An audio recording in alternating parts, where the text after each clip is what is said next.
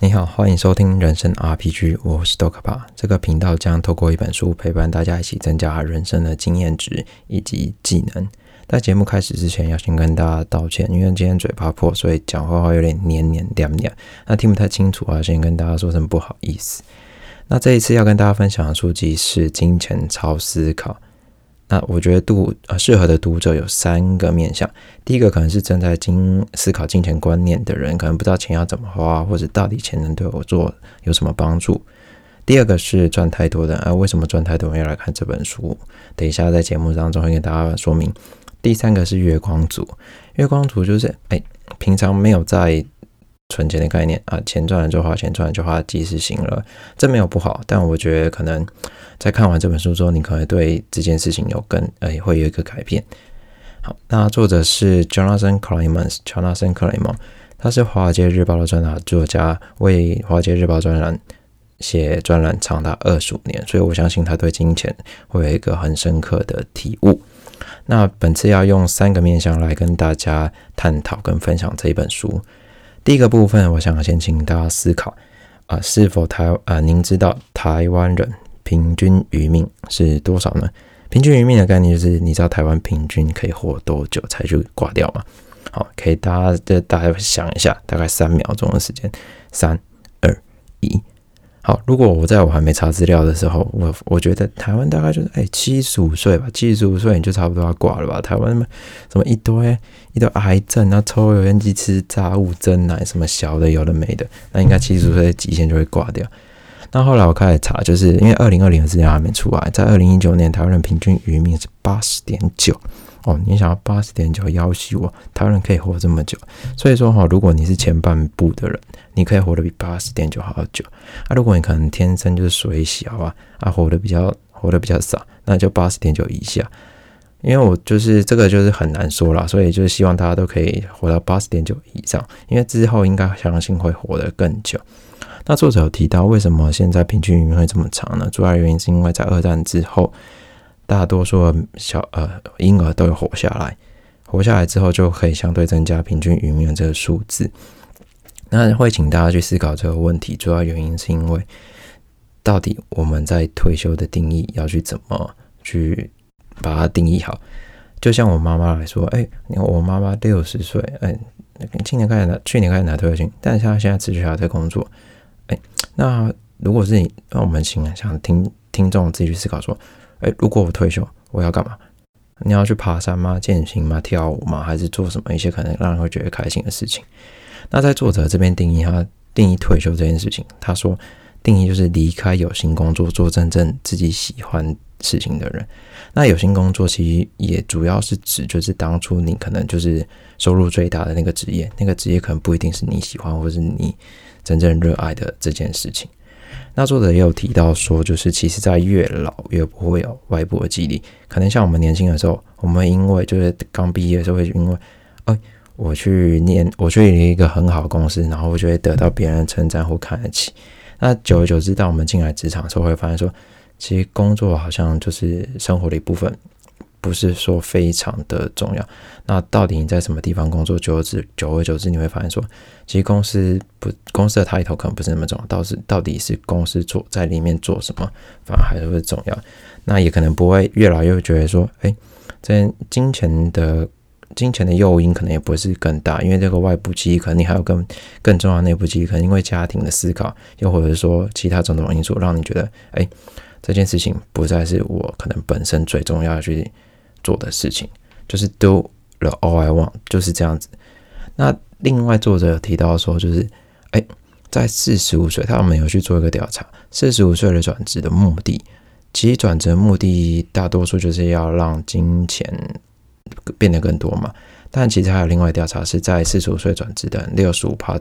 在转职之后会变得更快乐。所以，其实你这这件事，这个调查回到刚刚的，就是外部机会来说，就是。很多人在转职是为了真的做自己喜欢的事情，而不是真的为了是金钱诱因去做，可能为了钱，然后去做一些可能自己不喜欢的事情。可是相对就我们现在比较年轻人来说，会觉得，哎，先忍一下嘛，先赚，先把钱赚起来再讲。我觉得这没有不好，因为作者在关于这个部分，他有觉得这是 OK 的。那回推到财务的部退休的部分，那我们其实最大的财务风险就是关于退休这件事情。退休就是如果你没有一定的退休金比例，那你就会活得很痛苦。所以，我们最大的财务风险就是活得太久，因为你活得越久，需要用的钱就越多。所以，想当然，我们可能要在年轻人之间赶快把钱攒下来。所以我们最后的财务目的就是要去如何去思考退休这件事情。因为我们可能平常在去思考说，哎，比较远的事情的时候，我们肯定都会想到说，哎，明天要吃什么啊？明天跟朋友聚会要吃什么？哎，那后天的运动我要去干什么？啊，明下个月我要做什么事情，完成什么事情？那我们可能会忘记说，其实拉长到一个时间，我们对于退休计划是什么？可能我们在平常思考的时候是完全没有想到这件事情。看了这本书之后，我才想到说，Oh shit！这个，这个事情也是他妈超重要的，所以我们要去思考退休这件事情。可能平常我们现在三十几岁，我可能想说，哎呦，退休不就三十年后的事情，外面请这种想法我现在先还是先哈一波再说啊。可能先去先抢五月天的门票这样。可是这件事情，在你没有去思考的时候，它还是会渐渐紧逼。所以我觉得，在听众的，就是听众的可能有在思考，没有在思考这件事情的时候，我觉得你可以去想一下。如果退休之后我要过怎样的生活？相对于回退到现在，我就要去执行什么样的事情来让自己到达那个样的目标？那作者在《平均渔民》这边有提供四个观点，那应该是说是我对我来讲是警示。第一个就是成年就应该做好财务规划，然后及早财富自由。因为如果你没有做好财务规划，你的下半场会过得就痛苦。那第二个是透过刚刚的财富自由做自己热衷的事情。其实你仔细看，很多退休老人，他们都是在做那种可能就是真的自己很开心的事情。但也有很多人，他就是不知道做什么。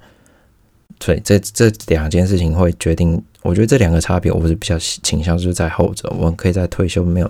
金钱压力的时候去做真的自己喜欢的事情。再第三个是建立长期的投资策略，因为可能我们现在三十岁，好，就假设离退休来说还有三十年，可三十年之后我们没有退休金的话，那去思考说我们怎么让自己透过其他的收入让自己活下来。那第四个我觉得比较好笑，就是去思考长寿而不是早逝。我觉得这个其实，在我们现在年轻人会想到啊，这就还好，可是其实越老越是会想就说，哎。瓦克顾问，瓦克顾问，因为真的这这件事情，其实在或许在心态上转换上，我们会觉得说，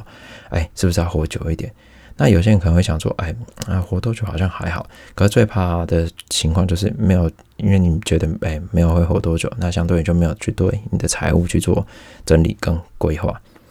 那再来就是要跟大家探讨，就是，哎，那我们要怎么去保障我们的退休生活？那作者在这边有提到说。如果你储蓄越多，你相对就有越多的选择嘛，就能去做真正自己喜欢的事情。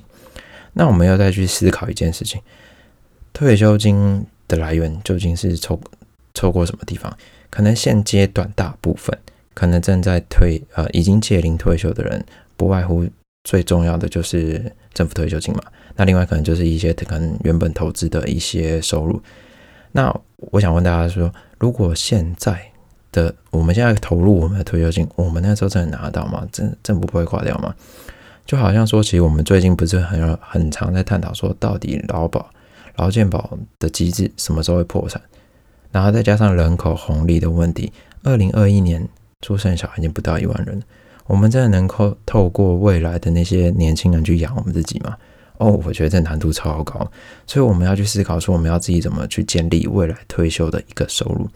就拿我老母来说好了，哎，我妈妈，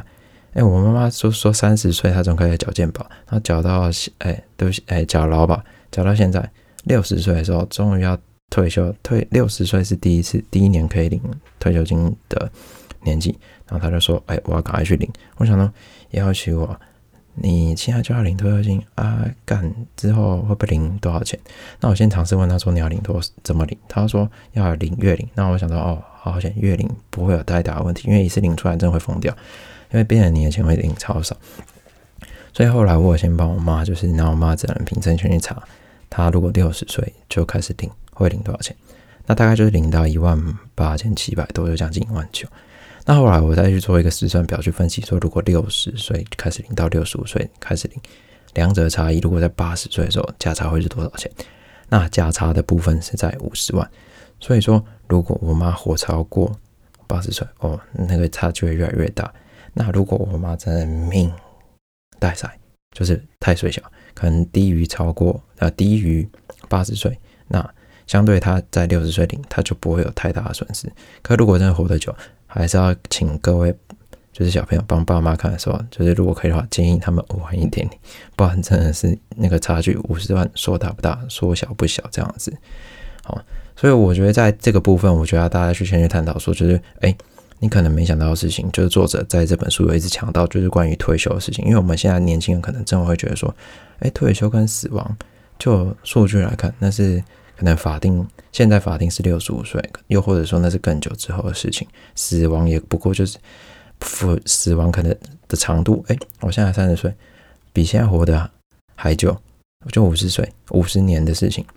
但我觉得我们应该去及早去思考说，哎，退休又或者是死亡，在我们金钱的使用以及投资上要怎么去处理？那第二个部分是我们要去思考金钱意义。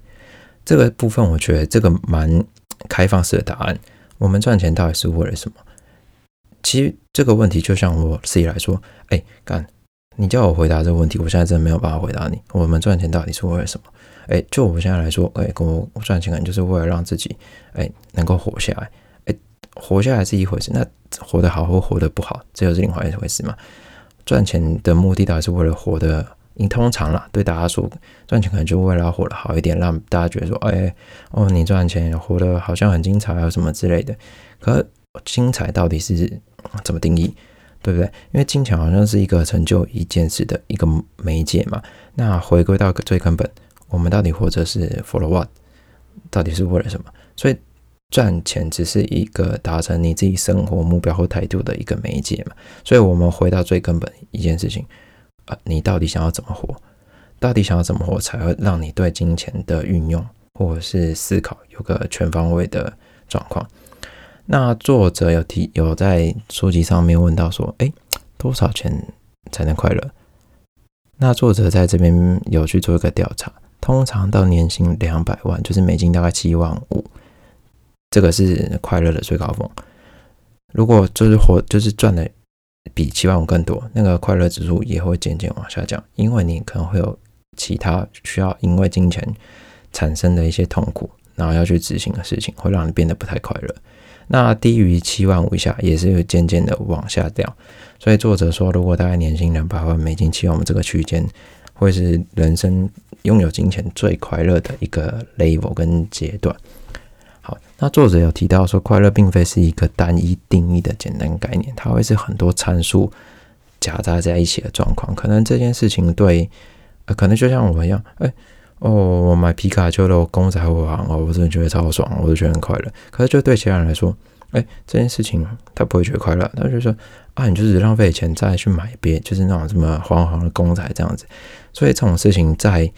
快乐的定义上，每个人的状况都是完全不一样。就好像有些人会觉得说，哎，我花钱就是要去旅游啊，然后把钱花光看这个世界的风景；又会觉得说，哎，老子我钱赚到就是要去买一台法拉利或者是一台保时捷，让自己很爽。所以这种快乐的定义，回归到自己最根本。都是由自己去决定。那作者在这本书有提到一个非常我觉得有趣的事情，就是要聚聚焦错觉。聚焦错觉就好像说，就是你自己可能身处一个大概年薪年薪可能七十万的状况的世界，可是如果你就看年薪可能两百万或者是一百万的人，你会把自己定义说：“哎，哦，我怎么我怎么赚钱赚输他们？他们他妈都超厉害，两百多万，然后。”一两百万这样子，那我是不是只觉得自己超烂超废？那这个就是一个聚焦错觉的状况，因为你在比较金钱观的时候，你会让自己深陷在一个痛苦的状况。就好像说，作者在书中的决议就是，你可能收入没有很多，但你一直去看好财区的人们的生活状况，你就会觉得说，哎，为什么他们可以生活成那个样子，你自己不行？那这个就是一个痛苦来源。所以。在思考金钱定义的时候，就是千万不要做聚焦错觉的发生。你应该去聚焦说，可能怎样的事情才会让你真正的快乐。简单而言之，就是不要去跟人家比较，因为人比人会气死人。是这世界上比你有钱的人，我相信会更多。所以，我们不要去思考说，觉得哎，为什么他可以活成那样子，我也想跟他一样。可是你有没有办法，那又是另外一回事，对不对？好，那在这个部分，作者也有提到说，哎，金钱是可以买到就是自由的。哎，为什么这样说？就好像说，可能你薪时薪五百块，可是你没有办法做家事，所以你就会请月嫂或者是帮忙打扫的人，可能时薪一百块或两百块。来打帮你达成这件事情，你用五百块去花一百块买他的一个小时，让你赚到四百啊，你还你还是有四百块的差额，这个就是金钱的自由，你可以用那个四百四百块的价差去买到你自己这一个小时的时间。那作者有说，其实花钱在这个部分也是能感到快乐，因为他说有些人会买花钱买，就是没有办法感受到快乐，就是因为你花钱方式不正确。哎，我觉得这方这个说法蛮对，因为如果你可能把钱花在就是你可能不喜欢的地方，你就觉得我感花钱是一件很痛苦的事情。可如果你真的把钱花在就是你觉得哦老子很爽的地方，那就会很开心。这个举例就好像说，哎，如果。如果我们有养小孩，有些人会觉得花钱养小孩是一件很快乐的事情，因为它能带给你的意义是非常多的。又或者是说那些东西是没有办法用金钱去做交换的，所以你觉得花钱这件事情在小孩身上你会觉得很开心。但有些人会觉得说，哎，钱小朋友出生就是拿一份钱或者什么状况，你就觉得说，我们真的要养孩子吗？这会不会让我觉得在花钱这个部分是很痛苦？所以花就是生孩子跟养小孩这个部分。的观点不一样，就会让你觉得花钱的是快乐，又或是痛苦的。所以回归到根本，界定的标准还是在自己身上。那作者有另外提到一件事情，就是在一九七二年跟二零一六年有去比较一件事情，在快乐指数在一九七二跟二零一六这两者的差别是相差不大的，可是，在支配金钱的所得这方面，二零一六年已经比一九七二年有。大概两位两倍的成长，就代表说一九呃二零一六年能花的钱是比一九七二年多，可是我们并没有变得更快乐，所以这这也会推到一件事情，真的有呃钱变多，我们会变得更开心吗？我觉得简单来说是不会的，因为其实根本还是要看你自己。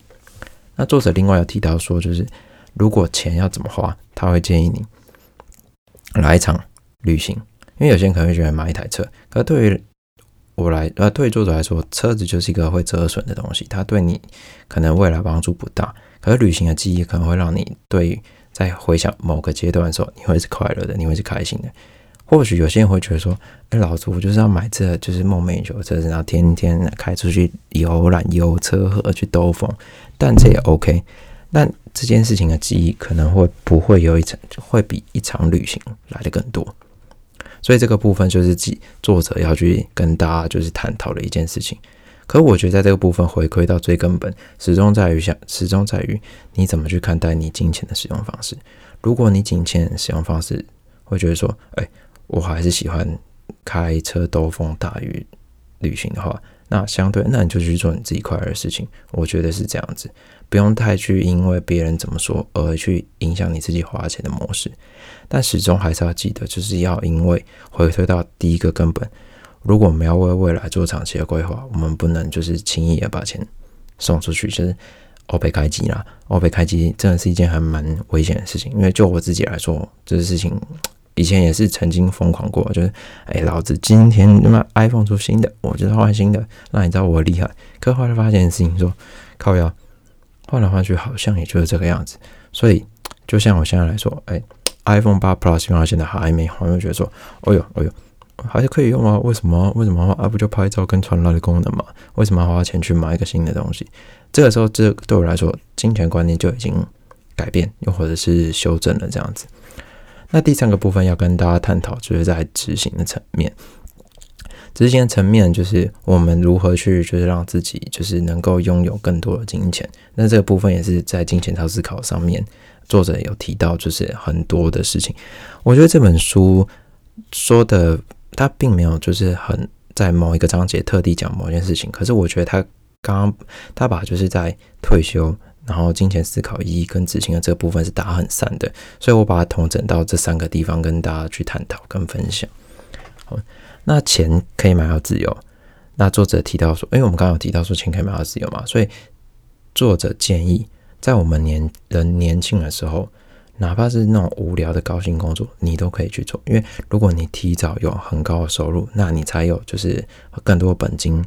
去做投资，去利滚利，然后用钱去养自己喜欢的副业。所以可能这个工作花了八个小时，可能不是你非常喜欢的工作。但是如果在你年轻的时候，这个工作能给你带来很高的收入，那作者会建议你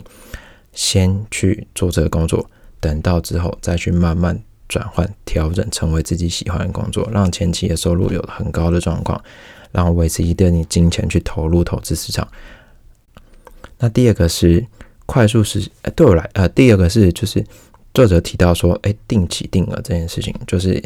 从小就是，哎，从成年之后开始投入一笔金钱去投资市场里面。可是我觉得回归到现在。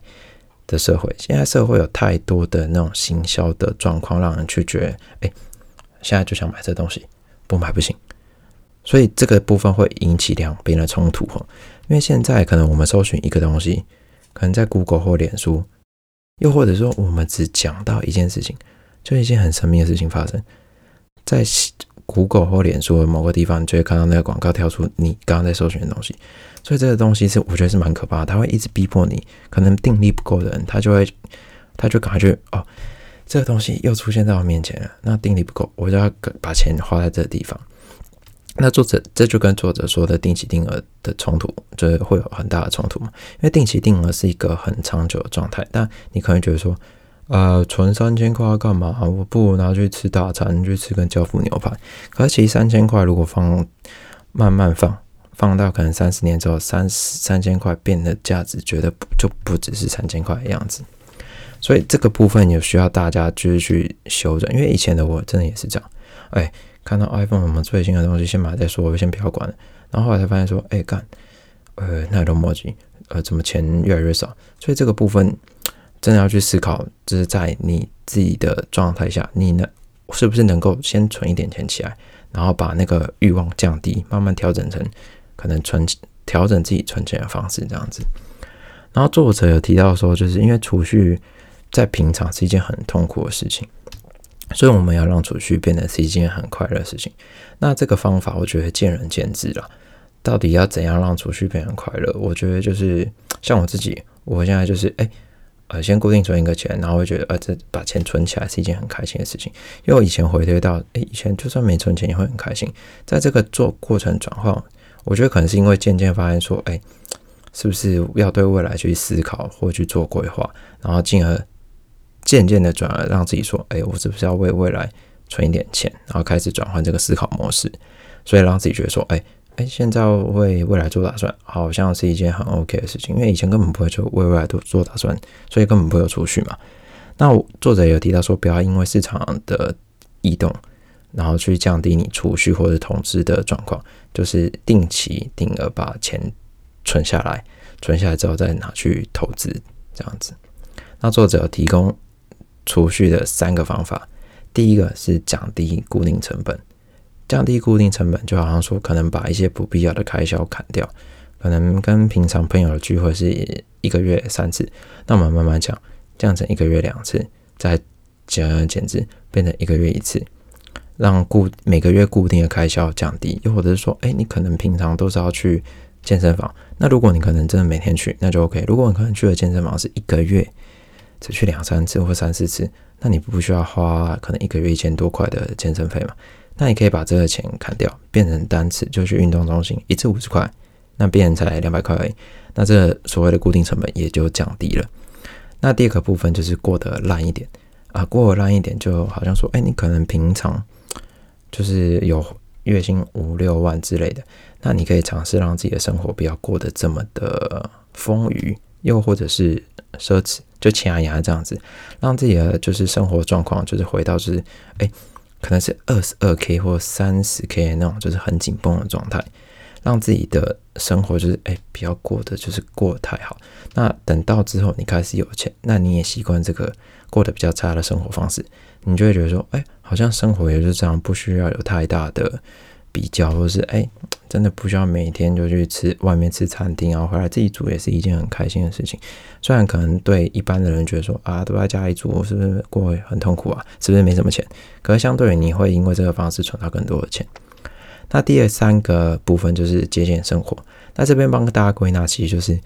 呃想要跟需要。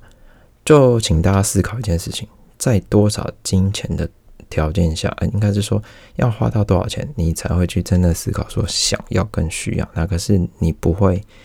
无脑就把它买下来。可能就我自己在三四年的存的记呃记账的经验来说，我觉得大概就是五百块以上，五百块以上的价格，我就开始思考说这个东西要买吗？必要吗？如果没有必要，那我们就往后退啊，就算了啦，没有必要，除非一个东西。皮卡丘公仔或什么神奇宝贝的东西啊，这个就会就是想要就会直接送下去。可回推到其他正常的状况下，大概五百块，我就会思考说，哎，这个东西真的有需要吗？如果真的有需要，那我们就买；，当然不是非常需要的，那我们就往后退一步，啊，先忍，借机用忍，这样子，先不要去直接把钱丢到这可能就是不需要的东西上面。那另外跟大家分享就是我个人的存钱方法。先拿过去来说好，就是以前就是以前高三非常哈口一件事情，因为以前高二就觉得很想说，我靠，要一那个时候，因为那还那个时候以前一台机车在二零零八年的时候一台是大概六万出，那我在想说，妈。我到底要怎么去存六万块？因为你知道，对高中生来说，六万多是一件很疯狂的事情，这是一个很庞大的金额，大概就是现在我们可能面对就是一百万的这个状况。那我们就想说，我到底要怎么存钱？那那时候以前就是老我妈会一个月哎一天给我一百块一百五的那种生活费，可能就下午就是下课之后去吃东西，吃完东西再回家，然后车钱什么的。那我用了个非常哈扣的方法，我以前中午都跟我那个最好的高中同学。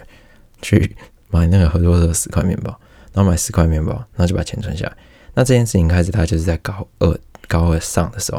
然后开始存十块，然后只花十块，只花十块，然后大概一一天都可以存一百多，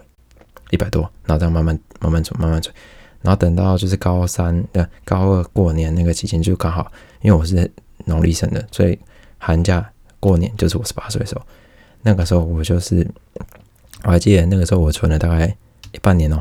大高中生，我存了两万一，那我就把那两万一在过年的时候，那些正常家不是包红包吗？然后包红包的时候，我不是包，我把钱那两万一拿出来说，哎，我跟我妈说，我现在想要买机车，但是我不是说什么，我就是叫你们直接把六万块拿出来，我自己存了两万两万一，那剩下四万块要请你们帮忙。然后他们，我妈那时候看到这时候那傻眼，然后看那一个屁孩子高中生到底拿了两万多块，我跟他说。哎，这就是我就是一直以来就是把钱存下来的钱，所以这是一个非常哈扣的方法，就是为了一件很真很想要的事情，你就会去执行一些很疯狂的事情。那现在就是可能长大，就以现阶段来说，我现在存钱方法就是每个月就只要拿到钱，就直接把一万五砍掉，就丢到就是需要去投资跟储蓄的账户那边去，然后再渐渐把钱花掉嘛。那花掉之后，可能还有余额。余额再把钱存到第三个账户，那就变成就是那种紧急预备金的状况。那在前期一定会就先把拿到薪水，一定先把一万五拨到就是需要投资的账户去。那剩下的就是开销，那开销完可能有余额，余额就把它存到第三个账户去，让它让这金额去分开这样子。所以就我现在来说，我会把它切成三个账户，第一个就是哎投资账户，第二个是开销的，第三个是。余额，那因为你开销，那你在如果前期就先把一万砍掉，你就会发现说，哎，我这个月能动的钱就已经是扣掉一万一万五的状况，那就会变得比较紧绷。那在因为比较紧绷的状况下，你就会改变自己说，哎，现在到底要怎么样才能透过这些钱再让我这个月活下来？所以你会变得比较谨慎的去花钱。那在储蓄的状况下，你会，那你会比较思考说，哎，这东西需要花吗？啊，我这个月就剩这些钱哦，我要活下来哦，活不下来我就超彩了哦。久而久之，你也会回到他刚刚说的过得烂一点生活方式，因为你已经把钱丢到一个你看不到的地方。可是久而久之，回去那个账户就是丢一万五那边账户来看，就哎呦莫名其妙，我自己也是存了不少钱嘛。所以我用这个方法，在二零二零年我存了大概二十一万或二十二万左右，没有特别去看，但大概就是一个月可以存一万，如果乘十二个月，大概就是十八万，然后可能再加上一些可能没有花完的钱，然后再算下去的话，大概就是可以存到将近二十万。这个二十万可能不会是，就对一般来说可能不会很多了。可是这是我一个方式。如果可能你觉得在储蓄的方法，你可能本金比较多，你也可以用这个类似的方法，可能先先砍一半一部分资金到你看不到的地方，然后开始花你剩下的这些钱，那你就会觉得说，哎，花钱真的不要过太爽。那你就，因为你挣这些钱的方，你因为这挣这些钱，那你就会这样花钱。好，那第三个，哎哎，不是，对不起。那再来就是不要关注股市，因为我们可能在投资，就是我我们现在年轻人可能开始投资嘛，而且加上在二零二零年整个股市非常的嗨哈。那作就作者有提到说，不要关注股市，还是要注重在自己原本的工作跟原本的收入状况下。那这个部分我就提，让我想到就是之前有看到一本书叫《绿角》，绿角的那个投资的八堂课，它里面还是也是有提到说。投资只一部分，最重要是如何创造你的收入，因为你有收入，你才能去做投资嘛。那如果如何拉高自己的收入，是你接下来要去思思考的一个方法。所以不要太去关注说股市说会帮你赚大钱什么的，回归到本质，我们要去思考说如何先去创造或拉高我们的收入的状况。那在作者有提到，就是所谓的举债上限。举债上限，作者有说，就是可能。如果你要借钱，那你应该要借多少？作者提到，大概就是三啊，你所有本金的三十六趴，三十六趴大概就是会让你的生活状况不会因为债务或者是借款有一个很大的心理的压力。那另外一个就是成本的问题，房屋成本还有汽车成本，这两个是一个就是通常我们会去举债所做的一件事情。所以说，他就是说，可能你平常要缴房贷啊。房贷就是不要让自己超过原本的收入的三十六趴，因为如果超过三十六趴，你的收入、你的你的生活方式会变得更加的煎熬。那更加煎熬，又或者是说你可能有一个突发状况，你就爆了。因为如果可能平常就是五十趴，那可能举债就是你的房贷就是三十六趴，然后剩下一些开销花一花。你就是刚好金钱是这个月收入是归零的，那就很可怕。如果你没有再有其他的收入，哪怕有提发出突发的状况要逼你花钱的话，那你这房贷的状况就会有很大压力。那再来就是要跟大家说明，就是作者提到财务负责的三部曲，那我们到底要怎么样去对我们财务去做负责？那作者有第一个提供三个部分，第一个就是改变消费行为，改变消费行为就去回归他刚刚说的储蓄三步骤，就是如何让自己转换花钱的方式，这是一件很重要。如何让可能就好像说，哎，我平常可能一个月花三万多，将近四万，如何把它降下来，变成一个月只花大概三万出，或者是两万七、两万八，慢慢的改变自己的消费消消费模式，让钱攒下来去做投资的状况。那第二个是确保有能力工作的极限时间，这个意思就是说，哎，如果我们平到底我们可能在真的退休或是被迫退休之前，我们要到底能有多少时间去赚我们的钱，这个部分是很重要的。所以，我们平常一定要就是养好自己的身体，能够让自己有更好的工作状况。因为这个时间是作者，我相信作者在出的这个部分是一个很长的时间，他可能是要让你就是在六十五岁或七十五岁的时候都还有机会能够去工作，那有工作才会有收入，所以拉长你工能够工作的时间。那第三个是家属的金钱水位，哎，这个部分我觉得，哎，平常我们都没有想到，可能我们应该说，有时候我们都是会想说自己的状况，可是作者提到说，在思考财务负责这个区间，你一定要去先去看看家人的水位。如果你的家人或者爸爸妈妈有一定的金钱收入，又或者是有一定的资产，然后再加上你的另外一半或者是你的小朋友，如果都有一定的金存水位收入的话，那你的你的财务负责，你的水位你自己就可以稍微拉低一点，就是让你的储蓄不用拉这么高。这个我觉得这个概念是对的，因为平常我们可能都没有想到别人，那有时候这个时候做的，希望你把家人的那些财务环境考量都纳入到你自己的状况下。如果你整个家庭的收入是 OK 的，没有因为因为可能需要缴房贷啊，或者是那种负债的状况下，那你可能资金的，就是资金的水位的运用，那你就可以压的比较紧一点。就像我现在来说，我一个月可能只压到剩三千多块可以存，那花掉跟存的，花掉跟投资的扣掉，它就是剩三千多。为什么能压这么低？就是因为我确定，呃，我妈这边有钱，呃，这这是非常可能对别人来讲是很奇葩的想法，可是对我来说就。哎，我妈好像真的有状况，我就因为可能有状况，也就是可能三五天内要把钱抽出来嘛，那跟我妈借就好了。真的有状况，再去把自己投资市场钱拉回来就好了。所以我的警戒值我会设的非常的低，就是让自己觉得说，哎，把钱先逼逼到某个地方，让自己觉得可能真的没有钱，那真要跟爸妈借钱的时候，其实他们的水位是很深的。那也相对来说，你就会觉得，哎，自己真的是不是一个穷鬼子？这样，我觉得非常非常重要。所以你一定要把在投资或者是整个生活状况下。纳入家里的考量。那作者有提到说，这是一个潜在危机，就好像我们刚刚说，如果举债举债到某个程度，有个突发状况，让你自己逼不得花那个钱的时候，你的财务的循环就会遇到一个非常大的危机。潜在的危机，潜在的危机好像说是疾病啊或意外，可能逼不得你要花钱，或者是小朋友可能突然发高烧去医院的那种急诊费用。那另外一个就是风险控管，风险控管就是要风险控管。我觉得在我看完这本书，作者定应该说是不要去买一些会让你的财务风险增加的事情，就好像说你可能买一堆可能平常没有用的垃圾，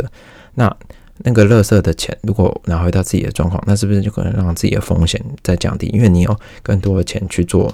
操作或者投资，不会有这么大的压力。所以我回归到刚刚的部分，那我们就要回归到。究竟知道是想要还是需要？可能在花钱的那个当下，我们都要可能再去琢磨一下，说：哎，真的要买吗？可以买吗？有必要买吗？就像我现在一样，哎，看什么东西？嗯，有超过五百块吗？嗯，超过五百块啊，想一下好了。呃，先回去想一个月，嗯，再去思考说是不是有需要啊？有需要啊？一个月后还是想要，那就应该可以买。一个月后，哎，那个感觉不对了，哎，不见了。那就不用买了，就你相对就是省下五百块这件事情。好，那作者另外提到就是投资需要注意的事项，因为投资在这本书里面没有讲的很多，但作者也是有提供一些，就是他长达二十五年的财务经验啊。第一个部分就是要降低你的成本，那分散你的分散你的投资模式，然后再来就是你的时间，时间拉得越长，你的获利基本上是会越多，因为这是一个利滚利的状况。然后再就是要注意真正的报酬，真正的报酬就是要扣掉你的通膨的状况，因为我们可能会想说，哎，这个投资标的啊，一年大概会有五趴的报酬，那如果扣掉通膨，正常通膨大概就两趴，所以大概其实只会有三趴的报酬，所以通膨一定要是纳入我们考投资的考量的状况下。然后作者提到说，像购物一样的去思考投资这个概念，就好像说，其实像去年二零二零就是三月底三月股灾的时候，我们可能就会想说啊，给你来算，给你来算。可就作者来说，当有一个正常价值的东西，它跳出一个出了一个跳水价，那这个时候才是更需要去买的时候。所以在我们在买的投资的时候，一定要用购物的思考去投资。哎，突然发现这个标的特便宜，现在买下来就对。还有作者提到说，过去不代表未来，因为就科技以及未来人类的发展，可能过去的东西不再需要，那不再需要就会被淘汰，就好像以前那个光碟片一样嘛。光碟片曾经成为台湾股王，但后来老塞。然后还有现在就现在的网飞与百事达，你看百事达以前多强呀，每个人都要去他那边租片子回家看，但现在有需要吗？我网路一按，网飞一敲下去，我就开始看片了。什么孤味啊，同学麦拉斯，对不对？我就在线上看就好，我根本不用绿租，我在网络上点开，我就可以看片子。所以科因为因为科技的发展，导致你投资的状况有所不同。但人类未来又会到下一步是什么？我们这很难说。就好像你看现在很行的电动车一体，这也是一个需要考量的地方。还有再来就是年纪跟股债比例。就在《绿角》这本书里面，他有提到说，如果就是年轻人。的状况股市的投入可以多一点。那渐渐的，如果你可能老了，那风险的承担会比较低。那相对于债的比例，你就要拉高，让债固定给你利息。然后，给你固定的退休金。那因为年轻，我们可能还有相当大、相当长的时间去做投资，所以我们可以在股票里面多配一个比较高的比例去做处理，让自己的投资状况有一个调整。因为年纪有不同的调整，就像哎，大家应该不知道是知道那个师生会，就像师生会把钱都丢在零零五六，每年固定拿五趴这样子，因为他也是老人嘛。可他也有提到说，对年轻人状况，我们还是要把股市。丢入多一点的状况，就好我就好像我自己现在来讲，呃，如果单纯真的用股债比来看，我大概就是八比二，那剩下接下来应该还是会维持这样的状况。那慢慢的可能四十岁啊五十岁再慢慢去调整，把债的比例拉高，让自己有固定的收入。所以前期可能像我们现在年轻人，股市可以多丢一些，债市可以少一点。然后作者有提到真正的价值以及价格，因为有时候我们可能在买东西的时候，就好像说。哎，这个东西平常的价价格是十块，可是有时候它会超出这个十块的价值，所以如果我们这时候来看，十块就是便宜的。可如果真正的价值是五块，那我们用十块去买，那相对这个价价值，我们在买的状况下，我们就是亏。所以我们在投资的时候，一定要去注意这个投资标的的价格跟价值是不是有等值，不要去买到可能就是所谓的溢价的东西。所以这个部分在投资虽然。投资部分作者讲的比较少，但我也列了一些，就是他有提到的东西。那作者另外提到就是十二项建议，十二项建议就是我上他提的十二项建议，大部分就是刚刚我有跟各位探讨的一些内容，基本上都都有纳入了。好，那这一次就是要跟大家分享书，呃，这次《金钱少思考》这本书籍。那最后还是要推荐相关的书籍哈，那这次推荐三本。第一个就是不当行为，不当行为就是在讲行为财务学这个部分。第二个是金钱心理学，第二个心理金钱心理学有点像金钱超思考，都是在去思考说金钱的定义跟自己的人生计划有什么相关联。第三个是哈佛的《更快乐》这本书，这本书就是让你去思考说如何迎接真正的快乐，应该是这样说吧？对，如何让自己从面对任何事情都能去正向的去思考这个部分。好，那以上就是要跟大家分享了这次的书籍《金钱超思考》。感谢您收听到现在，如果喜欢的话，就是欢迎到 Google Park 哎 Apple Podcast 去帮我们分享评分，不管你要评几分都 OK，我都愿意接受。好，感谢您的聆听哦，好，拜拜。